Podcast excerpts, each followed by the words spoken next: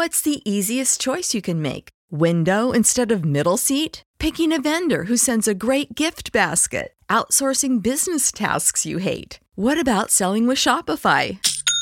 Whether you're selling a little or a lot, Shopify helps you do your thing, however you cha-ching. Shopify is the global commerce platform that helps you sell at every stage of your business. From the launch your online shop stage to the first real life store stage, all the way to the did we just hit a million orders stage? Shopify's there to help you grow. Whether you're selling scented soap or offering outdoor outfits, Shopify helps you sell. Wherever and whatever you're selling, Shopify's got you covered. Sign up for a $1 per month trial period at shopify.com slash try. Go to shopify.com slash try now to grow your business, no matter what stage you're in. Shopify.com slash try. When you need mealtime inspiration, it's worth shopping Kroger, where you'll find over 30,000 mouthwatering choices that excite your inner foodie. And no matter what tasty choice you make, you'll enjoy our everyday low prices, plus extra ways to save, like digital coupons worth over $600 each week. You can also save up to $1 off per gallon at the pump with fuel points. More savings and more inspiring flavors make shopping Kroger worth it every time. Kroger, fresh for everyone. Fuel restrictions apply. Save big on brunch for mom, all in the Kroger app. Get 16 ounce packs of flavorful Angus 90% lean ground sirloin for $4.99 each with a digital coupon. Then buy two get two free on 12 packs of delicious Coca Cola, Pepsi, or 7UP, all with your card. Shop these deals at your local Kroger today or tap the screen now to download the Kroger app to save big today. Kroger, fresh for everyone. Prices and product availability subject to change. Restrictions apply. See site for details.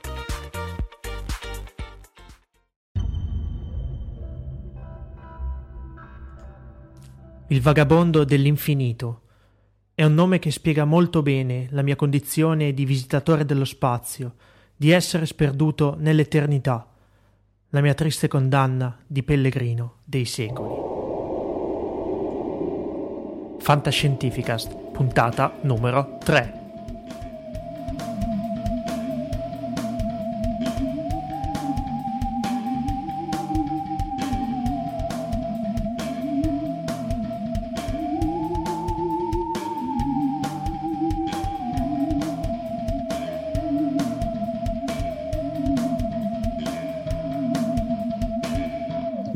Fantascientificast, episodio numero 3, o puntata numero 3 che dir si voglia. Bentornati su queste frequenze e un bentornato a Omar anche. Ok, ciao Paolo e ciao a tutti i nostri ascoltatori. Come sempre ai microfoni, anzi sul ponte di comando ci siamo noi due.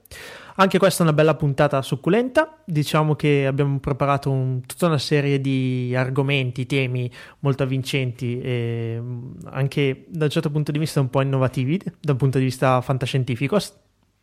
Sì e, direi, sì, e poi anche direi che in un certo senso abbiamo anche pian piano dato, come dire, retta ai suggerimenti che i nostri spettatori eh, ci fanno sul, sia sul nostro blog e sia dopo su iTunes anche. Sì, sì, sì, facciamo del nostro meglio per cercare di anche venire incontro a quelle che sono le vostre preferenze. Dateci un attimo di tempo, diciamo, sì. riusciremo a mettere a posto, a fare un tuning anche di questo podcast. Intanto vi ringraziamo perché siete veramente numerosi e siete veramente generosi sia nel lasciare commenti, sia nel lasciare stelline e commenti positivi su iTunes cosa che ci fa molto piacere e insomma continuiamo così, il podcast sì. sta andando molto bene e speriamo cresca sempre di più. Sì, direi che poi, di, soprattutto poi Paolo di carne al fuoco dal punto di vista scientifico eh, ce, ne abbiamo. Per cui eh, vi chiediamo solamente un po' di pazienza e poi vedrete che riusciamo a parlare di tutto, ma anche di più, come si suol dire. Sì, no? sì, sì, perché poi appunto già in questa puntata andiamo a esplorare campi che sì, diciamo fantascientifici, ma non, eh, eh, non, nel senso classico del termine. Non svegliamo oltre, anzi, prima di entrare nel vivo dobbiamo anche ringraziare Alessandro Martellotta per la bellissima sì. sigla di Fantascientificast che ha realizzato proprio lui col suo Teremin, del quale ci ha parlato nell'episodio numero 1. Sì, grazie Alessandro, direi che la sigla è eccezionale. Eccezionale e davvero. E, poi e poi in pieno tema fantascientifico. Ah, beh, sicuramente Alessandro sarà ancora presto nostro ospite, speriamo. facendo sì. parte dell'equipaggio, ecco. sicuramente mm-hmm. verrà a trovarci di nuovo. Direi di entrare nel vivo dell'episodio e direi di iniziare dalla citazione di inizio episodio. Ho fatto una citazione che forse qualcuno di voi ha riconosciuto, qualcun altro no. Ebbene, si trattava di eh, la presentazione di un personaggio molto particolare. Vuoi parlarne tu? Direi, esatto. aspetta, prima ci vuole giustamente la sigla della Atavacron.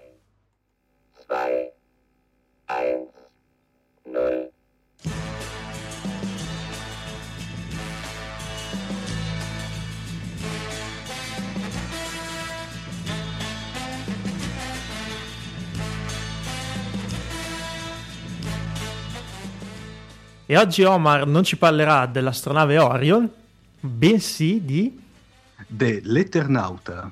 Oh, allora, questo è un titolo uh, che uh, mi piace molto. Sì, è sicuramente molto più stimolante dell'astronave Orion, direi. Allora, uh, L'Eternauta è un fumetto di fantascienza uh, sceneggiato da Hector Oesterheld e disegnato da Francisco Solano Lopez. È stato pubblicato per la prima volta in Argentina fra il 57 e il 59 sul, uh, sul periodico Ora Zero in Italia è stato pubblicato invece nel 77 sul settimanale Lancio Story storico. con una versione storico e famoso, diciamo molto da parrucchiere direi, e con praticamente una, un, però in un formato, un'edizione molto riadattata, sia come adattamento in senso di dia, diciamo del, della traduzione, sia come l'aspetto grafico, perché doveva praticamente coprire un formato che era completamente, proprio un formato di grafico completamente diverso dall'originale. Okay. Eh, successivamente poi è stata raccolta in, in varie edizioni. Eh, in seguito per lungo tempo poi non è possibile stato ristamp- possibile, eh, non è stato ristampato in Italia per motivi di, eh, di diritti, per problemi di diritti. Solamente cioè, l'anno scorso... Non avevano sì, esatto. ottenuto non, i, esatto. i, diritti della casa madre? Es- no, più che della casa madre da parte de- praticamente degli eredi di, di Lopez. Ah, praticamente. Eh, nel, solamente nel questa storia, sai? Uh, so, no, è una cosa che lo, devo dire la verità, l'ho scoperta leggendo un libro che dopo citeremo in fondo, che mm-hmm. sarà molto utile per i nostri ascoltatori. Io intanto davanti Vigini, sia quello che mi hai scritto tu, ma anche l'almanacco della fantascienza di Nathan Never del 95, che ho resumato. Ecco, che tra l'altro era molto bello quell'articolo, era fatto veramente sì, bene. Sì, sì, è vero, l'ho riletto nei giorni scorsi allora, eh, solamente nel 2011 eh, la casa editrice 001 Edizioni ha riproposto in una sorta di opera definitiva, eh, in un volume unico, tutta la storia praticamente seguendo prima di tutto il formato originale e poi traducendolo molto più eh, coerentemente all'originale. La trama dell'Eternauta è molto particolare perché è complessa, ricca di sfumature e dettaglio, ma è soprattutto sviluppata su più livelli. Spesso e volentieri può essere considerata una sorta di anticipazione sulla tragica realtà che l'Argentina avrebbe in seguito conosciuto, mm, il, fa- mm, il, l'ahimè tristemente famoso dramma dei desaparecidos, la dittatura militare, quello che veniva tristemente detto il processo di riorganizzazione nazionale. Che purtroppo... conosciamo esatto. dai libri di storia. E addirittura c'è una scena dello stadio che, questo non è uno spoiler perché è una scena abbastanza iconografica all'interno dell'Eternauta che anticipa in una maniera impressionante quello che poi è successo nella realtà. Tra l'altro questo perché? Perché gli autori, sia Österheld che Lopez, avevano intuito il clima politico che stava permeando in quel momento il paese. Tra l'altro lo stesso Österheld è stato eh, vittima dei desaparecidos e nel 77 è praticamente sparito insieme alle sue quattro figlie. Questa qua è una storia purtroppo tristemente famosa, quella di Osterel. Mm. Eh, diciamo, entriamo nel, nella trama, uh, Paolo, che diciamo, cercherò di non dar spoiler anche se è un po', un po strano, cioè un po' difficile più che strano, dare, dare tutto, diciamo, inizia una sera quando German, che tra l'altro è una sorta di alter ego di Östereld, tra l'altro German era il secondo nome di Östereld, eh, che questo sceneggiatore di un fumetto sta lavorando appunto alla sceneggiatura di un fumetto. D'improvviso si vede apparire davanti a lui un uomo nello studio. Si tratta di un, un si dice di questo uomo dice chiamarsi Juan Salvo e gli racconta la sua lunga e terribile avventura che inizia nella stessa città, cioè Buenos Aires, una sera d'inverno di un'età mh, collocata in maniera imprecisata nel tempo ma bene o male identificabile nella seconda metà del XX secolo. Nel futuro quindi. Uh, sì, per loro nel futuro praticamente. No, ecco. uh, cosa è successo a quest'uomo? Uh, niente, eh, tutto inizia con una cosa molto semplice, molto abitudinaria, cioè Juan e i suoi tre amici che stanno giocando a carte, mentre invece eh, la moglie Juan e sua figlia sono a letto. Ad un certo punto comincia a nevicare, però stranamente eh, i rumori all'esterno della casa cessano di botto e i, i, diciamo, i, quattro amici si affacciano e vedono la gente stesa a terra morta. Fondamentalmente scoprono che il, il contatto con questa strana neve leggermente luminosa è mortale. Per cui cosa succede? Nel giro di pochi minuti fondamentalmente si, eh, si riempie di silenzio la, la, la, strada, la città, la luce il telefono cessano di funzionare e le strade si riempiono di cadaveri. Mamma mia. Eh, per cui ehm, e l'incubo comincia. Infatti, eh, dopo questa prima parte dove si vede proprio Scusa, il... Prego. Mi, è, mi, è, mi, chiama l'Enterprise, devo un attimino... Spegne, cioè, eh, eh, dopo una prima fase molto ricca di mistero, ma proprio anche perché in una tensione in crescendo, eh, Giovanni e i suoi amici si cercano di eh, riorganizzare e eh, la, la, situazione comincia un attimino a dipanarsi, scoprendo che è in corso un'invasione aliena e la nevicata mortale non è l'inizio delle ostilità e, ma soprattutto di errori ancora più grandi, perché cominciano presto a, a, essere introdotte nella storia queste creature mostruose guidate da degli umanoidi, le famosi le mani le chiamavano, perché erano degli umanoidi dotati da, di mani dotate di 12 dita, per intenderci, I che a, a, loro volta... Col, giusto? Esatto, i col, ah. esatto, bravissimo. Eh, eh, beh, no, non l'ho letto tutto, ma ho letto gran parte della storia. E ti dicevo, ben presto queste, eh, diciamo, eh, questi umanoidi sono a, a, loro volta, come posso dirti, dei quadri intermedi, passatemi il termine aziendale, di, eh, diciamo, di, eh, dei, di, esseri superiori che peraltro non vengono mai nominati eh, e non si vedono mai all'interno della storia. Eh, tra l'altro poi questi, sia questi umanoidi sia questi mostri vengono affrontati da reparti dall'esercito allo sbando eh, e dopo Giovanni e i suoi amici si uniscono a questi militari, ma sembra dopo un po' che la situazione volga al peggio. Addirittura a un certo punto una nazione come per aiuto nei riguardi dell'Argentina sgancia una bomba atomica su Buenos Aires, Grazie, per intenderci. Eh, diciamo che a un certo punto la storia, certo come dire, sembra che arriva a un certo punto, poi Hustel la chiude abbastanza improvvisamente, fa entrare Giovanni in un veicolo alieno dove in maniera del tutto casuale, per sbaglio, tocca un, un, un comando sbagliato e lo, trovo, e lo trova praticamente lo, eh, per cui l'astronave è come se partisse in un altro continuo spazio-temporale e lui si trova sbalzato eh, in, in, questo, in, diversi continui spazio-temporali senza però potersi mai ferma, fermarsi, diventando l'Eternauta. Eh, una sorta di mutazione.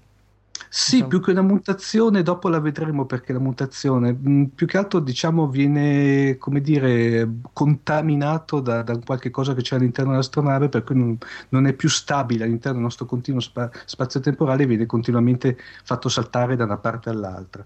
Il bello de- di, poi di tutta questa storia è che... Eh, si chiude con lui, con lui, che appare davanti a, a Germain per intenderci, per cui il cerchio si chiude e la nevicata reinizia per intenderci, qui mi fermo. Ecco.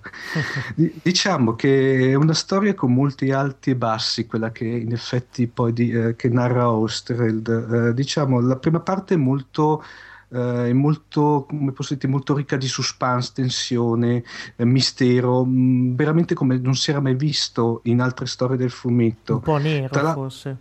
Sì, un anche un pizzo, anche molto black, tra l'altro poi come vedremo è enfatizzato anche dal disegno di, di Solano Lopez che eh, per intenderci era molto crudo, molto drammatico come tratto. Mm-hmm. Eh, diciamo che il, la prima parte poi è quella che veramente si presta ad una lettura a più livelli, per cui dove ci sono eh, l'asservimento mentale da parte dei, degli alieni che praticamente met- fa, esercita questa sorta di lavaggio del, del, cervello e controllo mentale ad altri umani, eh, usa armi strane come, che provocano allucinazioni, per cui tutte metafore di quello che poteva essere la crescente dittatura militare che permeava nella realtà il periodo di, eh, di scrittura. Paese, sì. eh, diciamo che la seconda parte invece Paolo comincia un pochino perdonatemi il termine, un po' a svaccare, perché le, le storie si cominciano un attimino a banalizzare, prendono più eh, una sorta di, come dire, del classico fumetto d'azione, per cui azioni di comando, guerriglia, eccetera, eccetera, che poco hanno a che vedere con le caratteristiche che abbiamo detto prima della prima parte. La profondità forse della prima Sì, parte. esatto. Mm-hmm. Praticamente cosa succede? Succede il fatto che eh, diciamo il, il cosa comporta ciò? Comporta il fatto che a un certo punto Östered sembra che a un certo punto eh, si accorge di tutto ciò però nel frattempo, come posso dirti, è arrivato quasi alla conclusione e, e oh. ne, nelle ultime due tavole, e qui mi fermo, mette in piedi un finale che è veramente da, mm, come posso dirti, da cardiopalma e ribalta completamente la bruttissima seconda parte del, del, del fumetto, per intenderci. Dicevamo prima di, del disegno di Lopez, era, allora era ancora molto grezzo, però devo dire la verità, era molto, mm, era molto caratterizzato, certi tratti veramente sono molto crudi, molto drammatici, riesce soprattutto nella prima parte della storia a trasmettere veramente il terrore, il, eh, l'incubo, l'angoscia dei, dei, protagonisti della nostra storia. Eh, immagino fosse proprio quell'angoscia che vivevano gli argentini in quegli anni. Esatto, forse bravissimo. quelli che sa- si stavano accorgendo un po' di quello che stava succedendo. Esatto, esatto.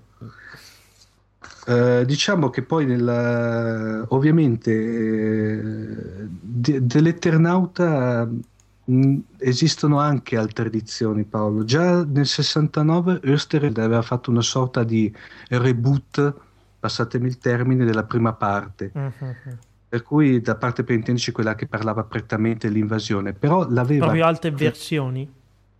Eh, no, questa qui, diciamo, questa qui proprio è, è, un'altra versione della prima parte, poi la seconda mm. continua tranquillamente.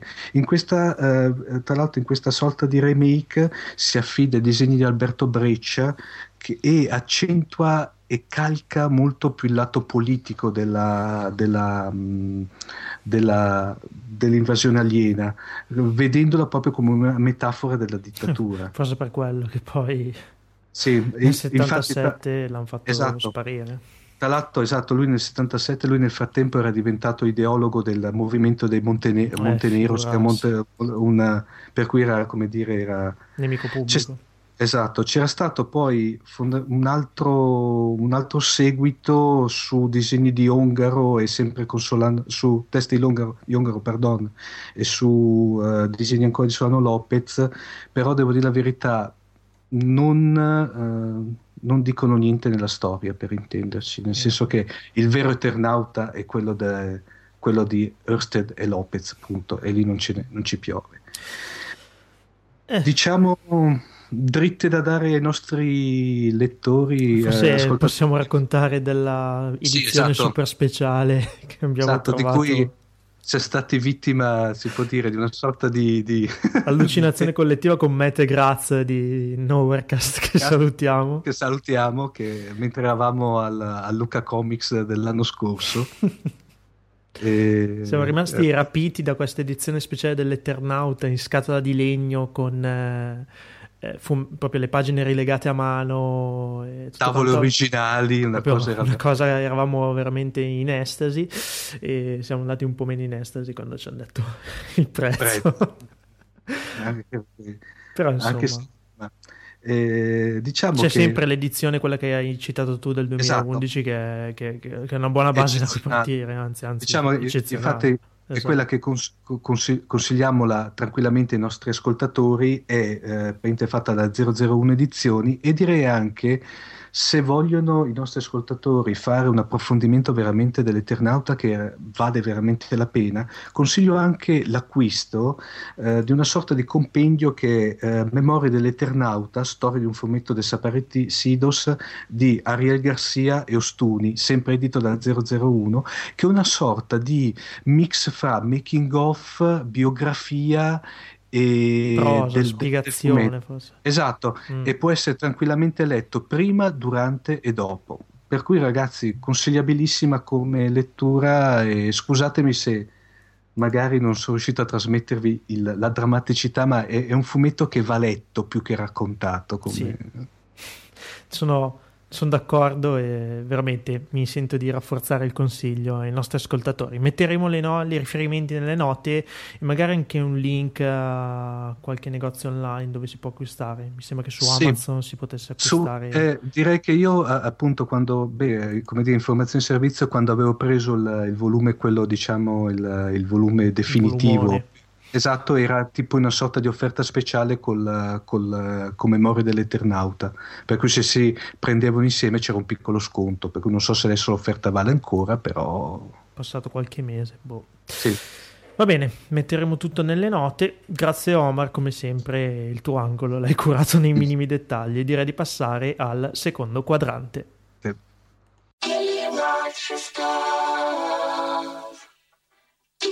Watch the stars? Did you watch the stars? Did you watch the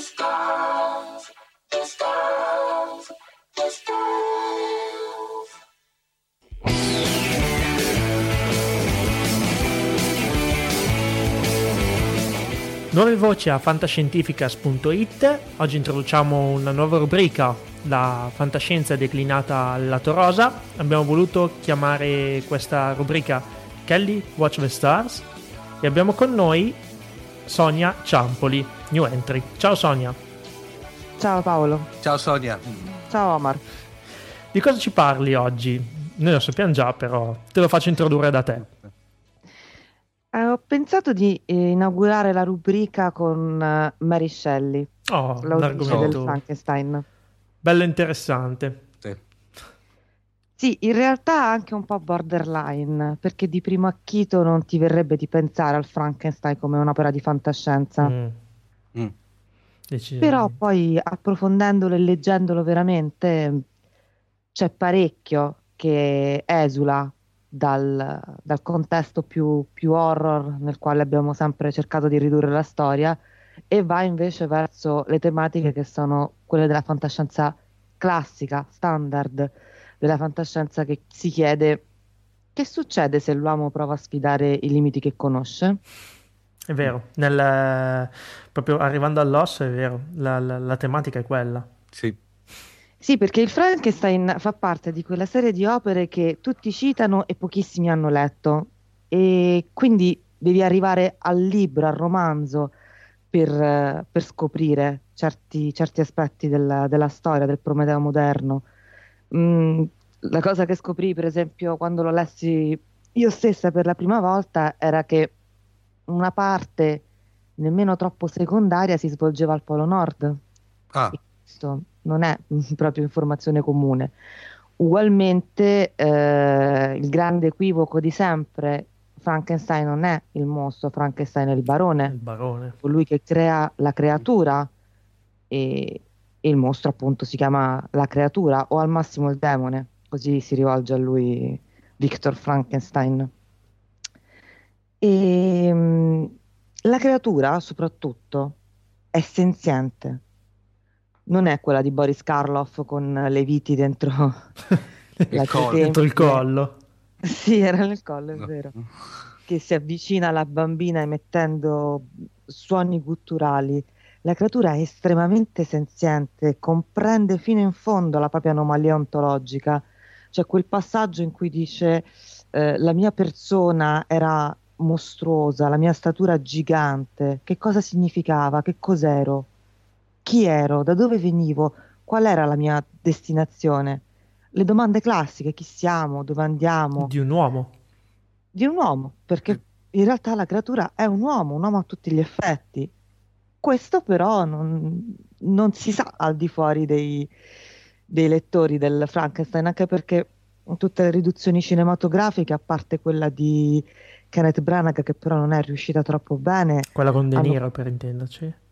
Sì, quella con De Niro mm, okay. non riuscì benissimo, fu l'unica però che cercò di restituire la lettera del, dell'opera di, di mm-hmm. Shelley. Mm-hmm. Um, in questo senso ti dicevo all'inizio che, um, che Frankenstein è un'opera di, di fantascienza pura. Um, la, l'elemento estraneo del Frankenstein non piove dall'alto, non, è, non viene da una dimensione parallela, non è un alieno è costruito letteralmente pezzo per pezzo dall'uomo, quello stesso uomo che viene animato da una hubris che gli dei non apprezzano, ma che è essenziale per il progresso e il futuro dell'umanità. La fantascienza classica alla fine è sempre ambientata in, in terre, in città, in epoche dove l'uomo ha creato realtà completamente nuove, realtà che noi forse non, non saremmo neanche in grado di immaginare e a quei tempi pensare all'operazione che deve aver fatto il barone Frankenstein per creare la creatura era altamente fantascientifico. La, sfida, la sfida del barone era appunto fare qualcosa di assolutamente nuovo per tutti. Era quello di superare il confine, l'unico vero confine umano, quello della morte. Della il morte. barone mm-hmm. è, è, sconvolto dalla morte della madre a cui è affezionatissimo e decide di creare un, un essere che non morirà o che quantomeno avrà una vita più lunga, una vita più, più sana, che non dovrà portare dolore. Chiaramente le cose vanno malissimo in quanto la creatura compie una strage intorno al barone in tutti gli anni in cui si inseguono. C'è anche questo inseguimento spazio-temporale che è, che è, bellissimo da leggere.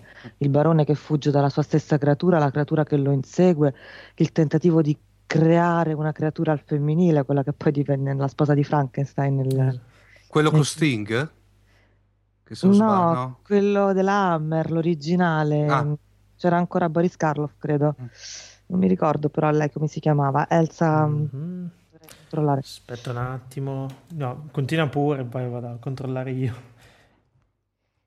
In qualche modo poi quello che colpisce quando leggi il Frankenstein è che non c'è una vera condanna da parte di Mary Shelley all'operato di, di, del barone, perché sì, è chiaro che sfidare le leggi e condannare alla solitudine una creatura solo perché mal riuscita è, è sbagliato, è immorale, ma Mary sente profondamente, Mary Shelley sente profondamente l- l'anelito del suo personaggio, anche perché non ha condotto lei stessa una vita in alcun modo convenzionale Mary si innamorò di un uomo che era già sposato e gli rimase accanto fino alla su di lui morte, nonostante Percy Shelley avesse molto precorso i tempi con l'idea dell'amore libero e quindi mm, avesse una serie di amanti e, e spingesse Mary stessa a farsi degli amanti.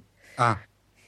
Sì avanti e... da quel punto di vista, insomma. Quella che potrebbe essere una coppia aperta praticamente. Sì, vivevano esattamente in questo senso, come una coppia aperta, loro e anche la loro cerchia di amici, Lord Byron, John Polidori, i famosi per- protagonisti della notte di Ginevra in cui nacque il Frankenstein stesso. Vivevano così, l'amore libero. Mary però era figlia del suo tempo, parliamo del 1800, sfidò ogni possibile convenzione per stare accanto a a, all'uomo che amava, gli stette accanto quando lui ancora era sposato, provocarono il suicidio della moglie di Shelley, in senso lato ovviamente, ma la moglie si suicidò perché rimasta abbandonata in un'epoca in cui le donne non avevano certo una loro indipendenza, una loro individualità. E una possibilità qua... magari di, di andare avanti. Sì, infatti non, non, non, era proprio contemplato, parliamo anche eh, dell'epoca vittoriana inglese, dove comunque la donna era solo ed esclusivamente tale se sposata e con figli, non uh-huh. esistevano alternative praticabili. E, ehm, e quando poi Shelley morì, nella maniera stupida in cui morì Shelley, così come morì Byron, eccetera, Mary fece altre scelte coraggiose, decise di dedicarsi interamente alla letteratura, alla divulgazione delle opere del marito, ma anche alla scrittura, e di mantenere da sola il figlio. E ci riuscì, lo crebbe per tutta la vita, lo rese autonomo fino alla sua stessa morte, in maniera assolutamente anticonvenzionale e eh, precorrendo i tempi. Quindi è chiaro che il suo giudizio negativo su, sul barone comunque attutito e veicolato da una visione del mondo che non era quella di una scrittrice normale, se mm-hmm. mai poi esistono scrittrici del tutto normali. E, e c'è da riconoscere anche agli uomini che la circondavano, il padre innanzitutto, ma anche Shelley, eh, il merito comunque di aver eh, incitato sollecitato questa sua indipendenza anche quando poi le sue idee la portarono a contrapporsi alle loro visioni politiche, alla loro stessa visione del mondo.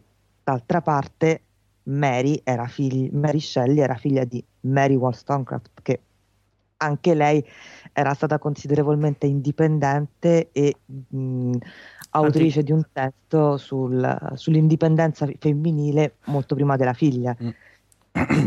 Mm. insomma parliamo di una, di una genia assolutamente particolare. E quindi, per tornare al discorso della, della fantascienza, mh, il barone crea una, dal nulla una vita. Quindi sì, è una scienza immaginaria, è quasi, mh, quasi etimologica la fantascienza del Frankenstein ma non tanto diversa da quella stessa scienza immaginaria che poco dopo eh, porterà l'uomo sulla Luna nei romanzi di Jules Verne. Inf- quindi tu la, vedi Mary Shelley quasi come un, un precursore di quello che poi... Ass- assolutamente sì, probabilmente erano i fermenti dell'epoca mm. e comunque una, un'opera così eh, stratificata come il Frankenstein lascia spazio a diverse interpretazioni. Però quando mi avete chiesto di pensare a una donna, pensare alla fantascienza, è stato istintivo associarlo a Mary Shelley. Per cui sì, lei ha precorso i tempi perché poi dopo ci sono state decine di altre storie di fantascienza che mutatis mutandis, con qualche accorgimento, non sono così diverse dal, dal Prometeo moderno. Mm-hmm, diciamo che ah, se non hanno preso ispirazione, comunque hanno ricalcato alcuni passi. Che lei sì, ne hanno visto. sentito l'eco, se non altro. Mm-hmm. Hanno ereditato comunque l'anelito fondante. Sonia, dicevi prima praticamente che il Frankenstein potrebbe essere letto a più livelli. Quello che mi è perso di capire è eh, che eh, la, la, Shelley praticamente si era rifatta una vita, da quanto ho capito. Non è che aveva ribaltato anche il creare una nuova vita come la sua nuova vita che stava nascendo? Ma probabilmente sì, anche perché la, la figura del barone stesso è fortemente ispirata a Shelley quindi c'è tutto quello che lei stava vivendo in quest'opera c'era um, il, il, viaggiare continuo, il, l'essere inseguiti dai fantasmi del proprio passato che per lei e Percy Shelley si concretizzavano spesso e volentieri nei debiti e nei creditori che li inseguivano fino alla porta di casa. C'era il bisogno di conoscere e in qualche modo staccarsi dal proprio creatore in questo caso il creatore, per mm-hmm. lei chiaramente il padre. C'era sì, c'è anche lei. Mm, se uh, Victor Frankenstein è uh, Percy Shelley, non è difficile immaginare che lei si senta molto la creatura. Sì, in effetti. Bene. Eh, giusto per concludere, mh, mm, dirò, eh, completare quello che si diceva prima, era Elsa Lanchester, la moglie sì, di Frankenstein esatto. nel film. Sì, sì. E mentre quello che dicevi te, Omar, eh, sì. quello con Sting, è un film dell'85, La moglie di Frankenstein. Che se, che, che se, non sbaglio c'era anche a Jennifer Bills, quella che fatto, faceva Flashdance, se non sbaglio. Esatto. Esatto. Giusto per completare un attimo la... Mm.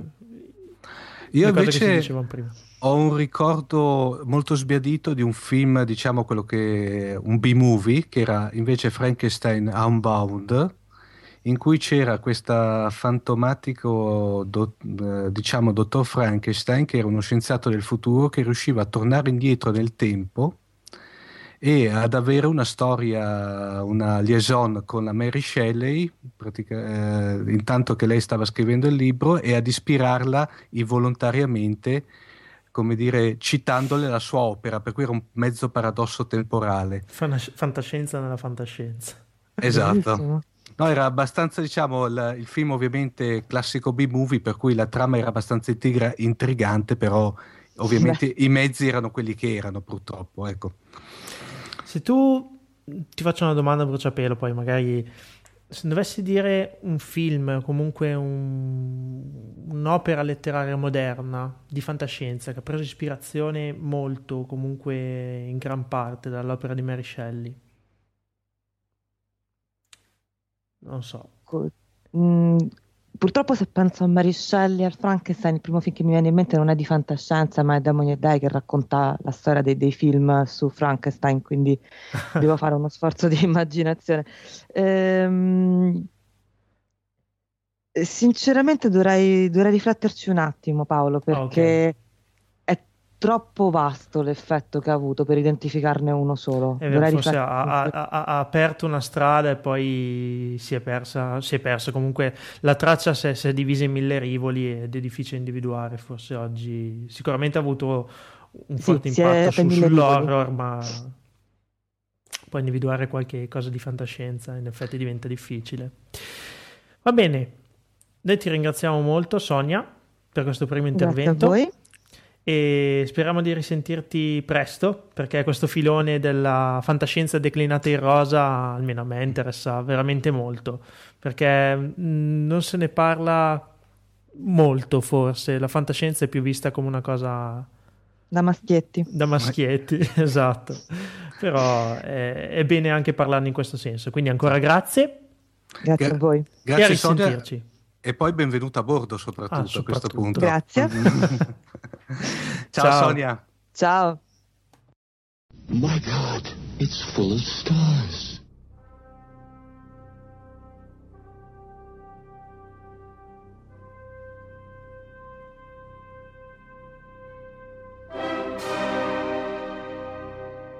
Per la nostra rubrica dedicata alla fantascienza Gold Edition abbiamo qui con noi il nostro Cylon Prof. Ciao Max. Cari, carissimi, eccoci qui. Buongiorno. La terza puntata, eh, la terza puntata è un po' come dire il battesimo definitivo, no? Perché la prima puntata c'è l'entusiasmo della prima volta, la seconda puntata tipicamente è invece difficile, ma noi l'abbiamo invece brillantemente superato il problema della seconda puntata perché devo dire che il numero 2 di Fantascientificast eh, era, bello... molto bello. E quindi adesso con la 3 insomma siamo consacrati diciamo, alla stabilità. È ormai una trasmissione seria questa eh, ragazzi, possiamo dire che bene? il ritorno del pubblico ci dà ragione nel senso che abbiamo colpito forse un interesse che era diffuso Diciamo che c'erano tanti orfani che improvvisamente hanno scoperto che invece avevano mamma, papà, zii, nonni. Zii, nonni, esatto. esatto. Avevano un equipaggio completo a disposizione. eh beh, sì. Avanti così, avanti tutta, anzi. Eh, ragazzi, infatti io spero soltanto di non essere poi tacciato di esagerazioni, perché nella prima puntata ho parlato del diciamo appunto di 2000 di nello spazio che per me è stato proprio l'imprinting da bambino della passione per la fantascienza nella seconda puntata vi ho citato e presentato quel capolavoro proprio di, di idee no? che sono stati i racconti i romanzi che la volta scorsa abbiamo introdotto, quelli relativi alla, alla, saga del multiverso, degli universi paralleli e così via. E adesso Adesso invece eh, vorrei parlarvi di quello che per me è in assoluto il più bel libro, in assoluto, non di fantascienza, che abbia mai letto perché eh, il terzo autore no, che voglio introdurre si chiama Roger Zelani e si scrive Zelazny, quindi in realtà non so se si pronuncia Zelani oppure no, eh, probabilmente si pronuncerà una di quelle cose tipo Zelazny. Eh? Comunque Sembra...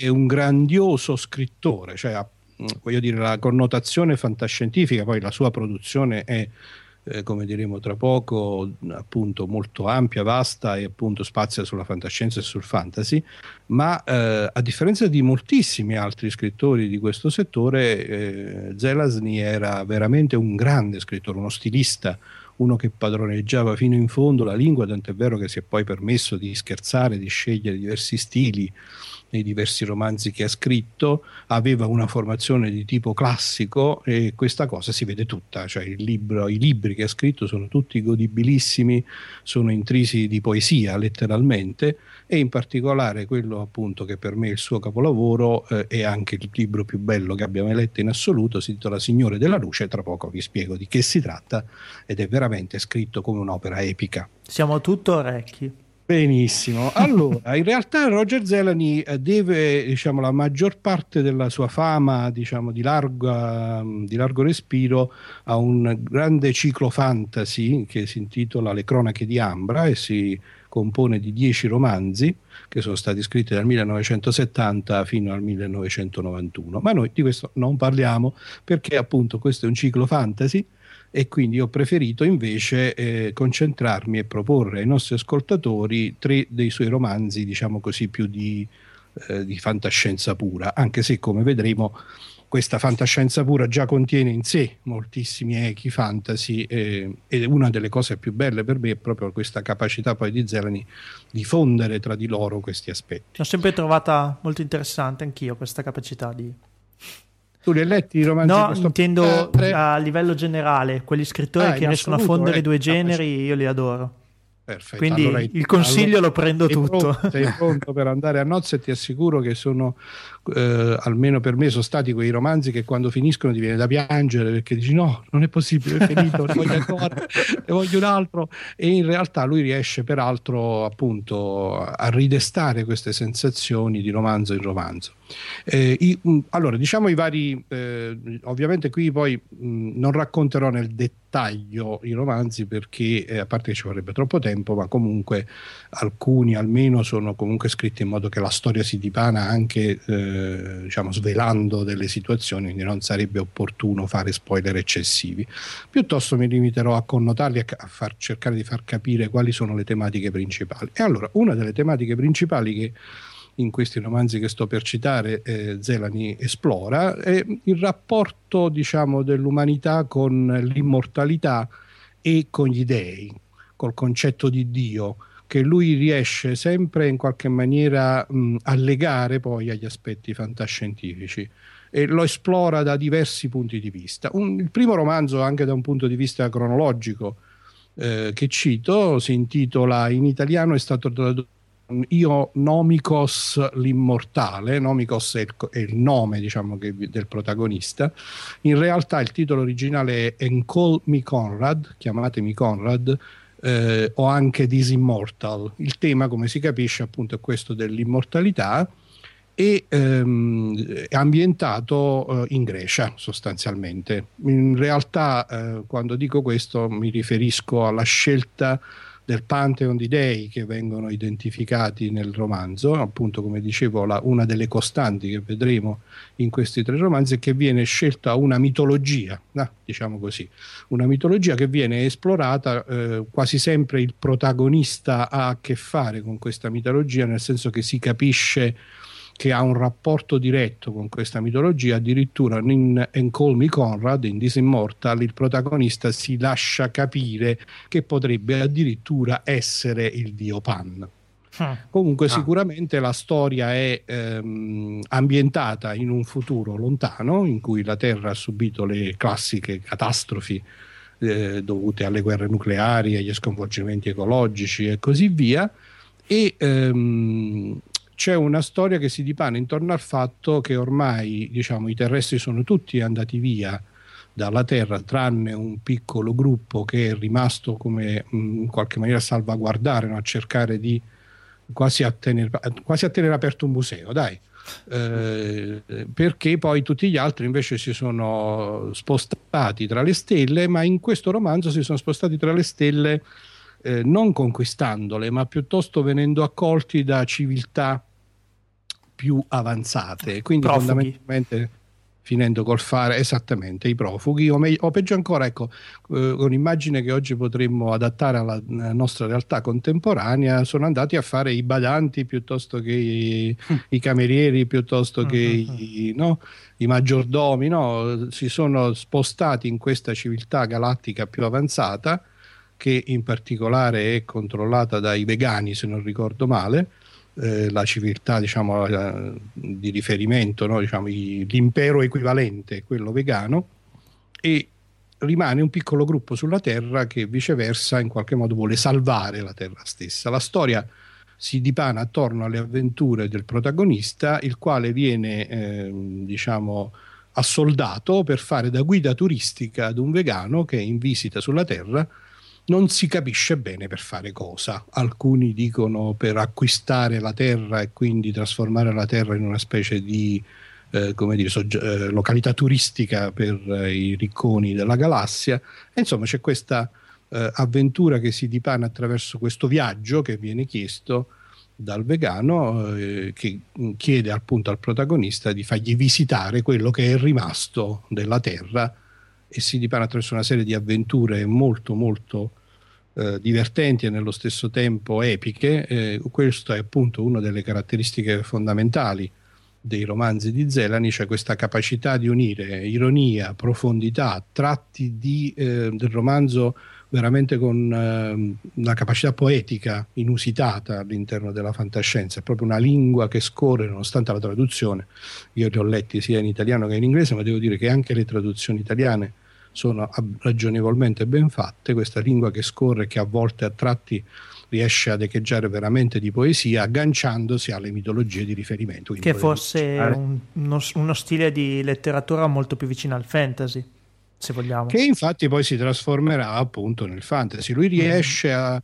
Eh, però la cosa molto particolare è che appunto le ambientazioni, soprattutto di questi tre romanzi che vi ho citato, che vi sto citando, ehm, le ambientazioni sono tutto sommato perfettamente fantascientifiche, no? Cioè abbiamo uh-huh. appunto lo scenario della Terra distrutta dalla catastrofe nucleare e dagli sconvolgimenti ecologici, abbiamo una tecnologia che viene presentata che è una ragionevolissima tecnologia di fantascienza, no? Con navi spaziali, eh, con raggi della morte equivalenti, con eh, fenomeni di eh, telecomunicazioni avanzatissime, viaggi perspaziali e così via. No? Quindi si riesce a combinare e non sembra mai forzato questa uh-huh. coesistenza del mito della fantasci- e con la fantascienza. Questa è una veramente le cose più belle. Il romanzo vinse nel 1966 il premio Hugo.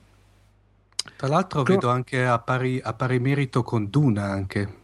Eh sì, questo, quello era un periodo d'oro, mm. eh, diciamo sì. così, poi Dune Ecco, tra l'altro anche una, no, una puntata sì. dedicata perlomeno al una monografica. Ah, sì.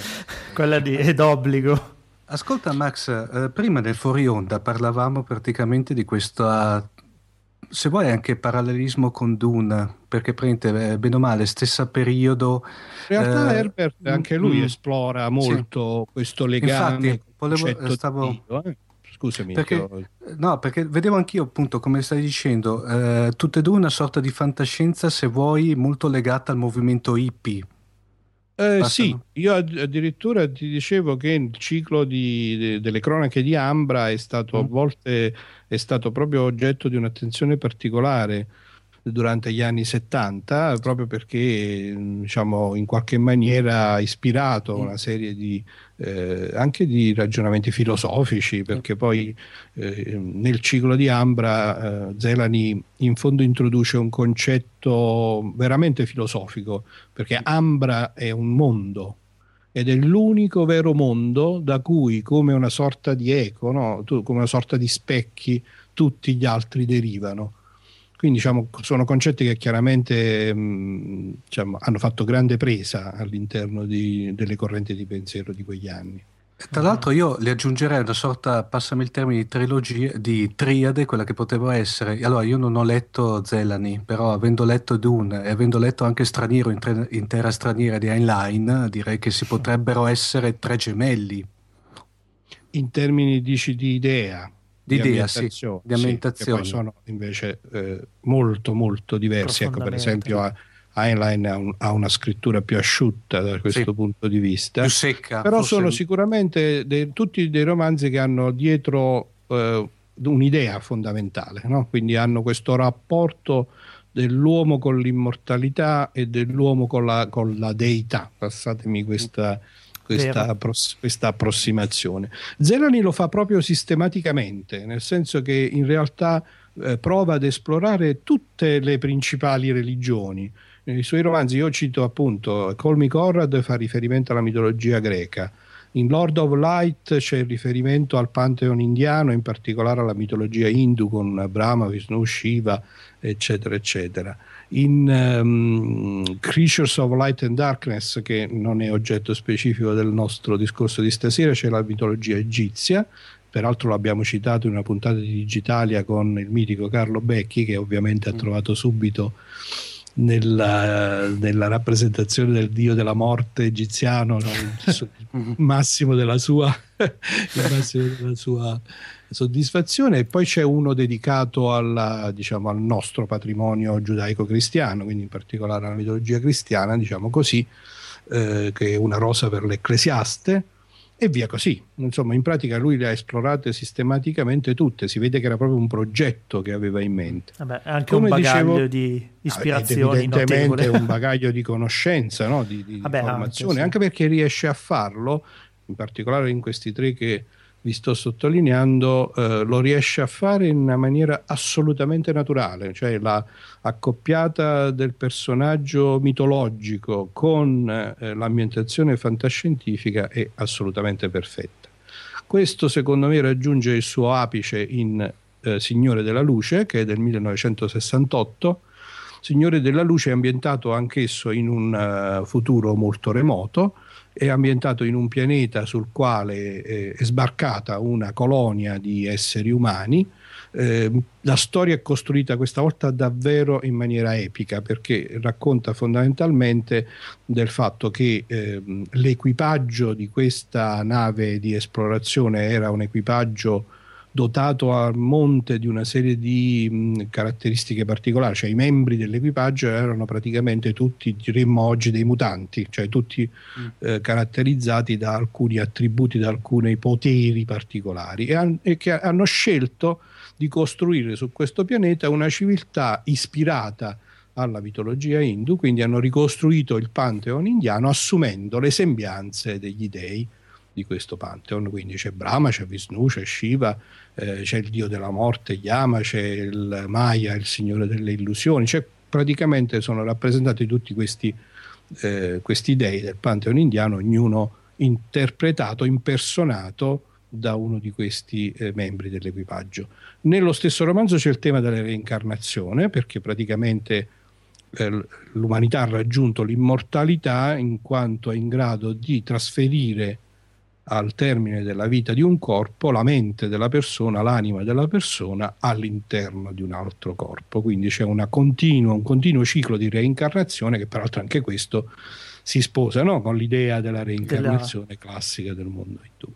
Esatto. Eh, adesso la cosa simpatica è che quindi questa, questa scelta di interpretare gli dei si trasforma evidentemente in una dittatura, di fatto.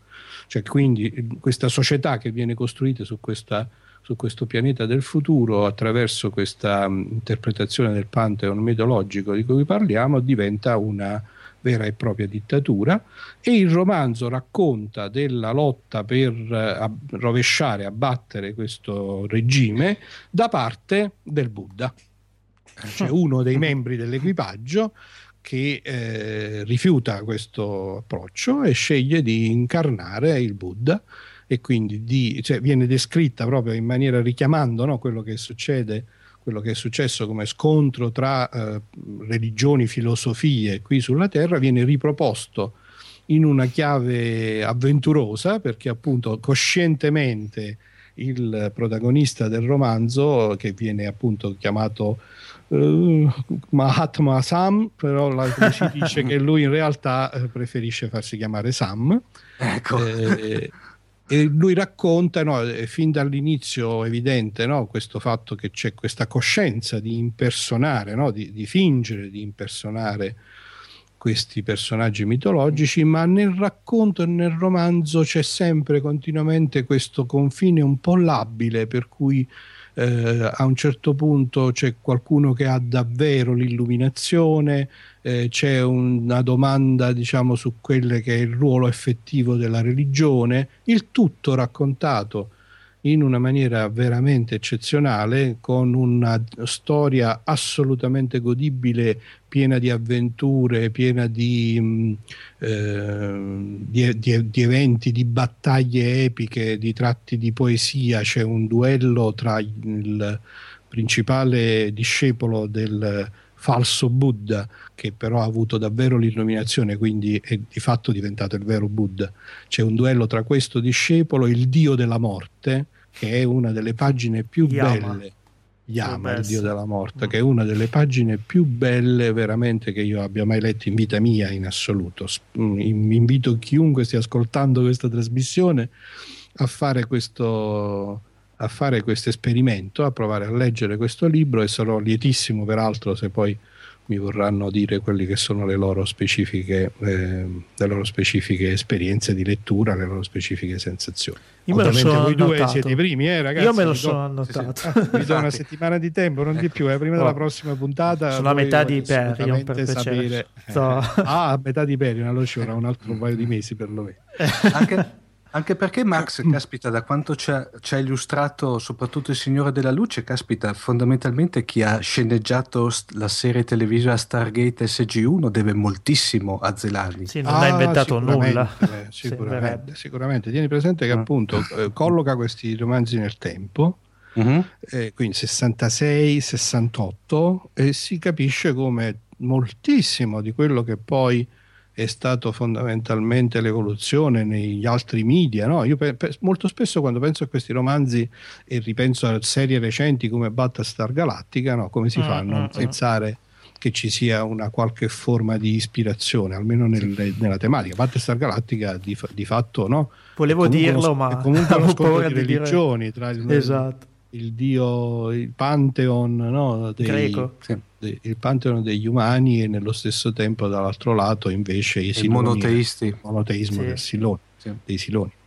Eh, Signore della Luce, quindi del 1968, ancora eh, vorrei citare un terzo romanzo per chiudere diciamo, questa mia personale trilogia de, attraverso dei, dei, dei, vari tantissimi romanzi di Zelani. Il terzo si intitola intitola, come vi dicevo in italiano, è stato tradotto con Metamorfosi cosmica, eh, che è una dubbia traduzione del titolo originale che invece era eh, L'isola dei morti di Isle of Dead.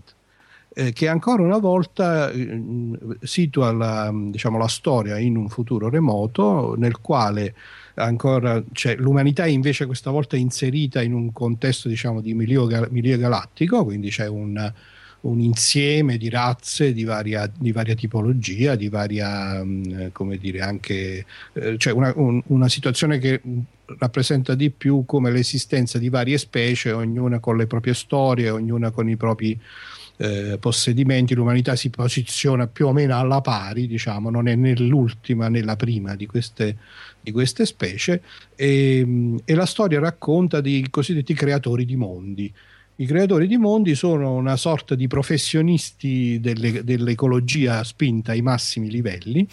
Eh, che per fare questo, che per riuscire a realizzare, quindi di fatto costruiscono mondi, progettano mondi, nei racconti, nel romanzo viene descritto, sia pure in maniera molto sfumata, questo procedimento di, pro, di progetto e realizzazione di ecosistemi completi di scala planetaria. Viene per fare questo, romanzo eh, sì, anche a me. Anche a me. sì, per fare questo impersonano ancora una volta un Pantheon, che questa volta è un Pantheon un po' diverso, diciamo, inventato ad hoc, che infatti è perché è il Pantheon di una delle altre razze, non è un Pantheon umano. Eh, e in particolare il protagonista della storia eh, diciamo, ha, si è gemellato, diciamo così, vai è stato scelto, si è gemellato con questo personaggio che si chiama Shimbo, lo scuotitore di tuoni in realtà nel, il, il, personaggio in sé, il protagonista del romanzo, ritiene fino alla fine del romanzo che questo sia semplicemente come dire una sorta di cerimoniale per portare alla luce dei poteri latenti della mente umana o della mente diciamo delle specie coinvolte e non dà nessun credito effettivo all'esistenza di eh, un'entità divina relativa a questi personaggi da loro, uh-huh. eh, da loro sposati. Invece poi naturalmente nel racconto si, già si, si intravede che c'è sempre questo, questo, sottile confine che a un certo punto viene attraversato e il racconto eh, si dipana, è la storia di una vendetta, quindi ha proprio i connotati anche questa volta un po' più forse del romanzo tradizionale, quindi una sorta di giallo nel quale il protagonista si trova ad essere raggiunto da messaggi di morte, deve scoprire chi è che glieli ha mandati, perché lungo questo percorso incontra suoi vecchi amici e suoi vecchi nemici che erano morti e che sono stati riportati alla vita. Ancora una volta torna il tema della reincarnazione della mente e dell'anima come una sorta di impronta che viene trasferita nei corpi e quindi alla fine lungo il percorso di questa scoperta quasi in forma di giallo diciamo, si dipana e si intreccia il racconto di quella che è questa, eh, questa, questo mondo del futuro e, e come, primo, come, lungo la storia a un certo punto il nostro protagonista si trova a fare i conti con una realtà di rapporto col divino che era molto diversa da quella che lui originariamente aveva aspettato. Eh, una delle cose belle è che effettivamente eh, il tono dei romanzi, cioè la cosa, il capolavoro qui si vede che eh, Zelani è uno scrittore, un fuoriclasse, è veramente uno scrittore che padroneggia la lingua e gli stili in maniera eccellente e che riesce in uno stesso romanzo, questi sono tutti e tre i romanzi che ho citato, sono diciamo forse dell'ordine dei 250 pagine ciascuno, oh. eh, quindi non sono lunghissimi secondo gli standard purtroppo contemporanei dove spesso la lunghezza no, deborda, però non sono neanche brevissimi. E una delle cose molto belle è che lui riesce sempre ad alternare all'interno dello stesso romanzo queste varie fasi che vi ho descritto, e cioè un crescendo epico, una storia, un'avventura vincente con dei colpi di scena e anche però eh, un pizzico di umorismo. No? Ogni tanto eh, ci sono delle scene, ci sono un po' un non prendersi sul serio, come dire, ammiccare al lettore facendogli capire che poi tutto sommato sempre all'interno di un'opera letteraria ci troviamo, diciamo, non prendersi troppo sul serio, ma questo non fa scadere l'attenzione, anzi la fa crescere, lo rende ancora più, se volete, ancora più godibile se possibile. Sono tre romanzi tra, i, tra diverse decine appunto scritte da Zelani eh, che io considero tra i migliori che lui abbia scritto e che considero appunto una sorta di ideale trilogia che si può leggere proprio nell'ordine in cui lui li ha scritti cominciando da eh, Colmi Conrad, passando per Signore della Luce e finendo con Metamorfosi Cosmica con The Isle of Dead e vi posso garantire che dopo averli letti, eh, ahimè, piangerete lacrime amare, perché direte, ma come, sono già finiti? eh, però appunto Zenari poi ha scritto tante altre cose, in particolare appunto il ciclo di Ambra, per cui per chi poi si appassionasse a questo scrittore eh, ha la fortuna di poter ancora leggere tanti altri romanzi del, sua, della sua mano. Li mettiamo tutti e tre nella nostra mediateca diciamo così, sì. perché se dico biblioteca c'è il copyright e il doc me le suona. Direi a questo punto grazie Max. Grazie per, a voi. Per i tuoi consigli sempre. per la tua descrizione, come sempre, molto appassionata ed interessante. Eh, Consigli... Guardate, a me sta succedendo proprio questo, che io mi sto divertendo da matti perché anche l'occasione per rileggerli questi quando, no, ogni volta eh, adesso sono proprio come il bambino nel negozio di cioccolate, no? perché tutti questi romanzi e tutte queste storie, e tutti questi film, tutte, cioè, abbiamo ancora fortunatamente tantissime Tantissimo. cose e ogni sì. volta no, per me è veramente la gioia della riscoperta e poterli eh, condividere con chi so avere la stessa passione per eh, questo mondo così bello che è quello della fantascienza e del fantasy, no? il cui fondamentale contributo secondo me alla vita di ciascuno è proprio quello di far riflettere no? rap- sul rapporto della nostra vita e della tecnologia con quelle che sono le tematiche più profonde, potendosi, potendosi permettere di farlo senza limiti, eh? anche questa è la cosa bella della fantascienza, ti puoi immaginare qualunque cosa. Quindi io sono lì con gli occhi che mi luccicano, sto già pensando a cosa fare per la quarta puntata. Abbiamo... Ma ma non ve lo dico. Abbiamo, vabbè, abbiamo anche un sacco di scaffali liberi, quindi ci sarà sicuramente da, da riempirli nelle prossime puntate. Grazie okay. Max e a risentirci. Grazie Max. Grazie ciao. a voi ragazzi, ciao a tutti. Ciao.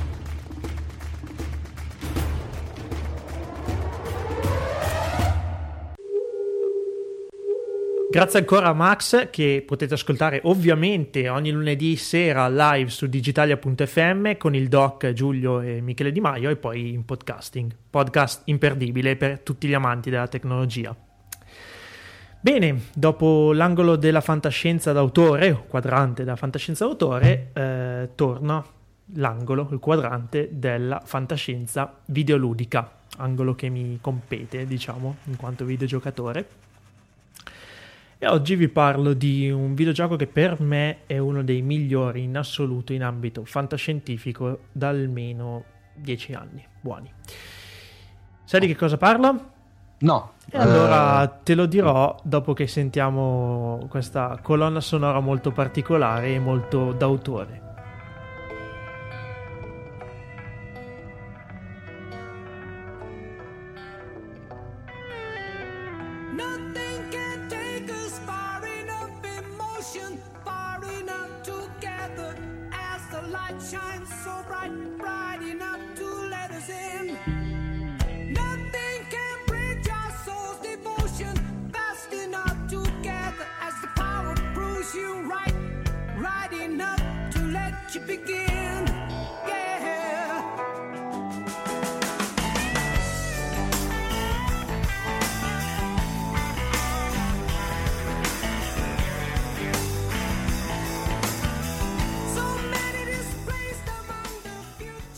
Molti avranno riconosciuto sicuramente il brano d'apertura dell'album The Ladder, l'album degli Yes del 1999.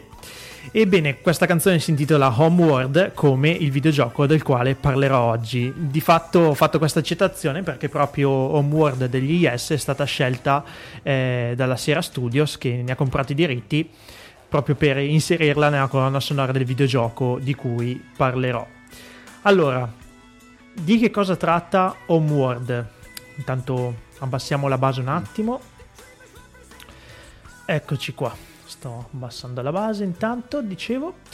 Homeworld è un videogioco, mh, mm, fa parte della categoria degli strategici in tempo reale. Tra l'altro un tipo di videogioco tra i miei preferiti e ehm, oltre a mettere molti meccanismi che poi mm, hanno fatto scuola veramente in questo genere, il gioco del 1999, si avvaleva anche di una trama veramente avvincente. Forse a tratti suonerà come qualcosa di già sentito, già visto, ma vi assicuro che l'ambientazione eh, era stata fatta dalla um, Bargain Studios e dalla Sierra Entertainment e dalla Relic Entertainment, diciamo queste tre case di produzione mm. che hanno fatto, l'hanno fatta in maniera veramente avvincente, ma anche avvolta di, di, un, uh, di un'atmosfera molto particolare.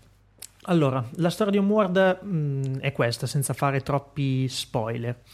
I Kushan, che sono un popolo di un lontano pianeta situato nella galassia M51, che è una galassia che esiste veramente, mm. eh, sono gli abitanti di, di, un pianeta appunto di nome Karak, e, eh, un pianeta sconvolto da rivalità quasi tribali, guerre tra clan e eh, durante uno scavo archeologico si, questi, questi, esseri, del tutto simili ai terrestri tra l'altro, trovano i resti di un antico vascello spaziale in un deserto. Eh, Karak di fatto è un pianeta desertico, come ho già detto, molto arido. E, eh, trovano questo vascello spaziale e all'interno di questa trovano quella che sembra una mappa impressa in una guide stone, una pietra guida, mm. diciamo. Eh, questa pietra raffigura la galassia, la galassia M51 ha una caratteristica disposizione a doppia spirale, veramente bella. Tra l'altro se siete appassionati di eh, astronomia vi consiglio di dare un'occhiata. E eh, su questa mappa, oltre alla mappa galattica, c'è segnato il nome di un pianeta, Iagara. Cosa succede? Che le guerre cessano di botto e eh, tutti si mettono a costruire un'enorme nave chiamata Mothership o astronave madre nella versione italiana, capendo che questo Yagara in effetti è il pianeta d'origine di quella razza, che per qualche strano caso della storia che non comprendono si trova su quel pianeta desertico. Grossi sforzi tecnologici, scientifici rendono possibile la realizzazione di un motore iperspaziale che al contrario di molte altre serie fantascientifiche non è una, una banalità. Ecco. Cioè, cioè, Paolo? Diciamo che sai, in Guerre Stellari tutti viaggiano in lungo e in largo per la sì. galassia con il loro bel motore. Ecco, in Homeworld diciamo che il viaggio iperspaziale è qualcosa di estremamente raro e di estremamente complicato. Di fatto mm. si capirà poi durante, durante, il primo gioco, ma soprattutto nel secondo, che eh, in tutta la galassia esistono tre motori iperspaziali.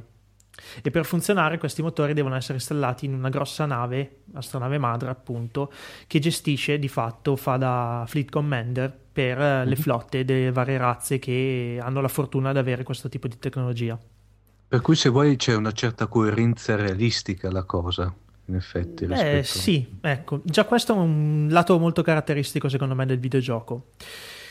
Eh, I cushion, che succede? Per cercare di mettere insieme questa no- astronave madre non hanno però una tecnologia IA diciamo sufficientemente avanzata e quindi Karan's Jet che è una scienziata si offre come diciamo, memoria organica di una nave che deve gestire un comparto molto complesso, quale eh, una, una migrazione di massa di milioni di persone. Ecco con tutti i pericoli che la galassia presenta. E questa galassia in effetti presenta molti pericoli perché eh, non appena lasciato Kushan, eh, questi signori si accorgono di aver rotto un trattato di 4, vecchio di 4.000 anni che li confinava su quel pianeta e quindi scatenano tutta una serie di ritorsioni e battaglie all'interno della galassia con una, un impero, l'impero Titan, che appunto li aveva confinati su questa specie di pianeta prigione. Quindi molto eh, in maniera inconsapevole, diciamo, inconsapevolmente rispetto alla loro storia, loro rompono questo trattato e scatenano un vero inferno nella galassia M51.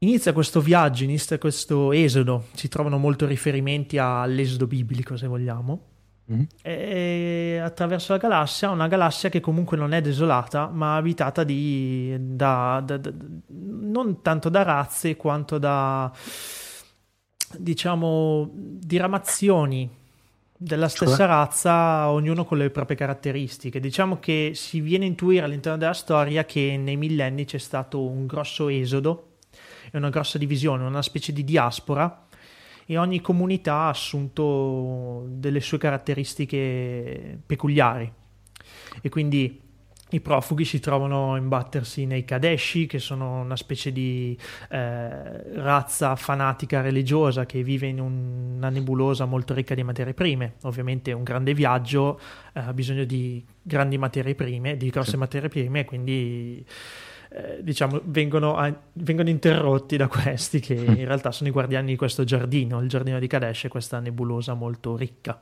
Ecco.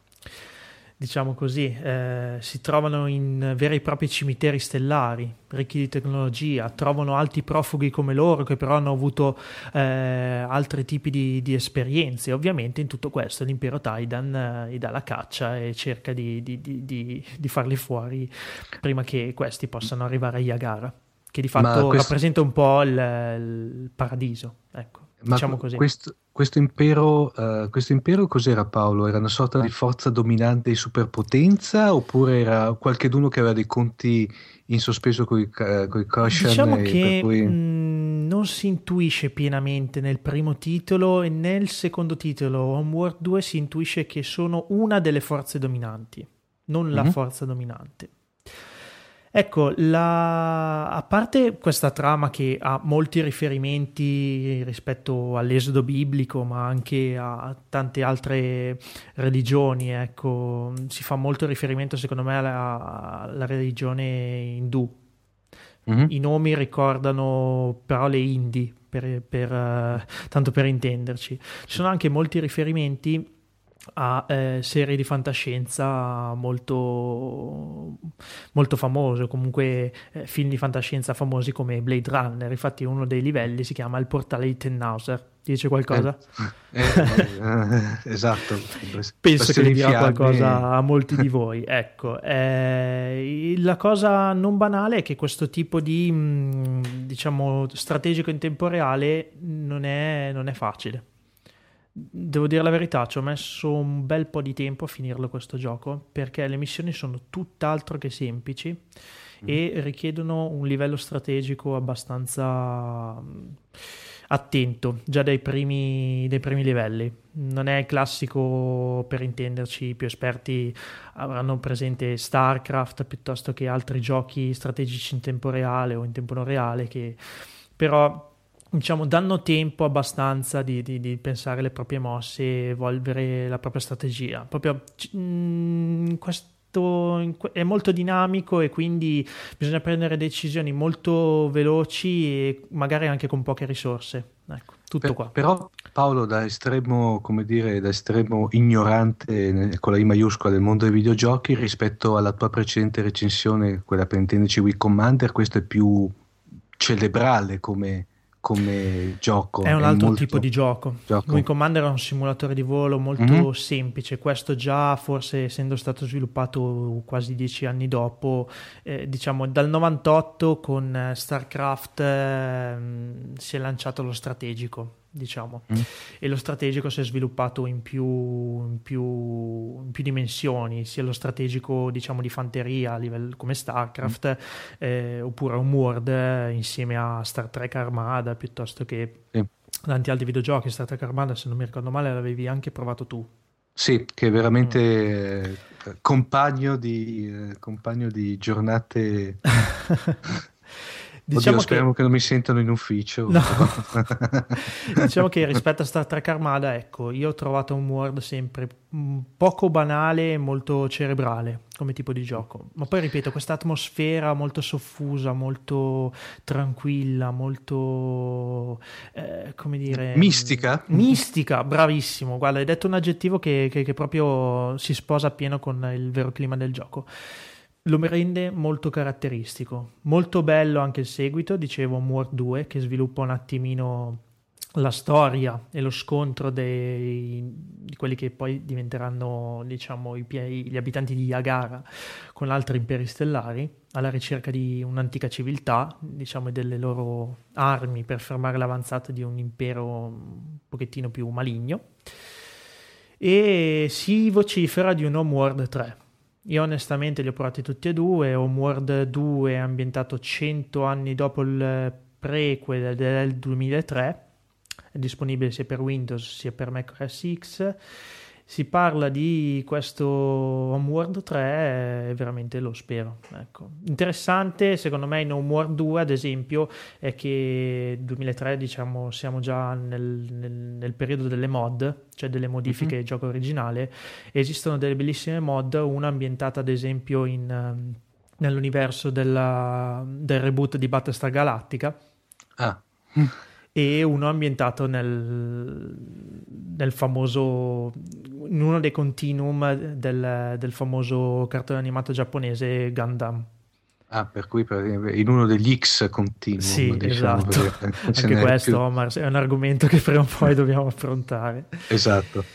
Bene, si conclude qui questo mio quadrante. Io vi consiglio, se non l'avete mai fatto, se non l'avete mai provato, a recuperare il titolo uh, e provarlo perché soprattutto se siete appassionati di strategici nello spazio ne vale veramente la pena.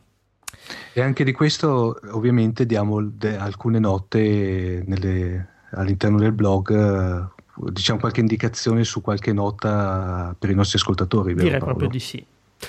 A risentirci insomma alla prossima puntata con il quadrante videoludico. Per questo episodio di Fantascientificast eh, è tutto. Ricordiamo magari un paio di cose che succederanno prima dell'uscita della prossima puntata, della puntata 4. La prima è eh, sicuramente l'uscita il 9 marzo 2012 in tutte le sale italiane del film John Carter, John Carter tratto dal famoso romanzo John Carter di Marte in 3D edito da Walt Disney che sicuramente andremo a vedere o manderemo qualche inviato e poi esce quella cosa. oh mamma mia, per, per, io però l'ho già detto Paolo nel fuori onda, a me mi attira da matti. Eh, no, no, no, per carità, de gustibus, come si dice, ovvero uscirà Battleship, gioco tratto, cioè, gioco, scusate, lapsus eh, ovviamente voluto, eh, film tratto, tratto per detta dei produttori e del regista, dal gioco della battaglia navale. Si tratta di un film di fantascienza un film con notevoli effetti speciali, a quanto ci è dato a vedere. Insomma, Omar, ce lo racconterai tu, insomma. Eh, sì, e soprattutto con la straordinaria partecipazione di Rihanna, per cui... proprio, eh? Va bene, diciamo che è tutto per questo episodio. Stiamo già pensando, facendo qualche pensata per il futuro e per l'episodio 4. Ovviamente torneranno i nostri ospiti consueti. Nel frattempo, prima di concludere, magari i contatti. Sì, allora ricordiamo prima di tutto il nostro sito internet che è www.fantascientificast.it, la nostra mail che è info-fantascientificast.it e poi le nostre pagine eh, di contatto sia su Facebook che su Twitter. Mi raccomando, su Twitter siamo eh, Fantascicast perché tutto non ci stavamo. Esatto. Mm-hmm. Allora, risentirci alla prossima puntata. Ciao. Ciao ragazzi.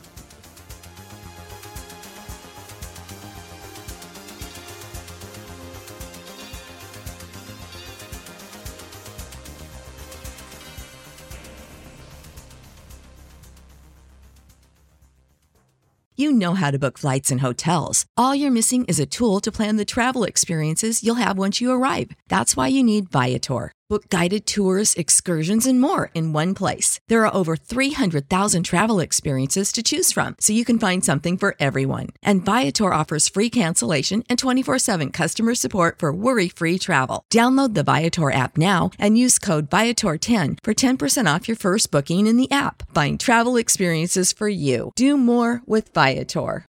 When you need mealtime inspiration, it's worth shopping Kroger, where you'll find over 30,000 mouthwatering choices that excite your inner foodie. And no matter what tasty choice you make, you'll enjoy our everyday low prices, plus extra ways to save, like digital coupons worth over $600 each week. You can also save up to $1 off per gallon at the pump with fuel points. More savings and more inspiring flavors make shopping Kroger worth it every time. Kroger, fresh for everyone. Fuel restrictions apply.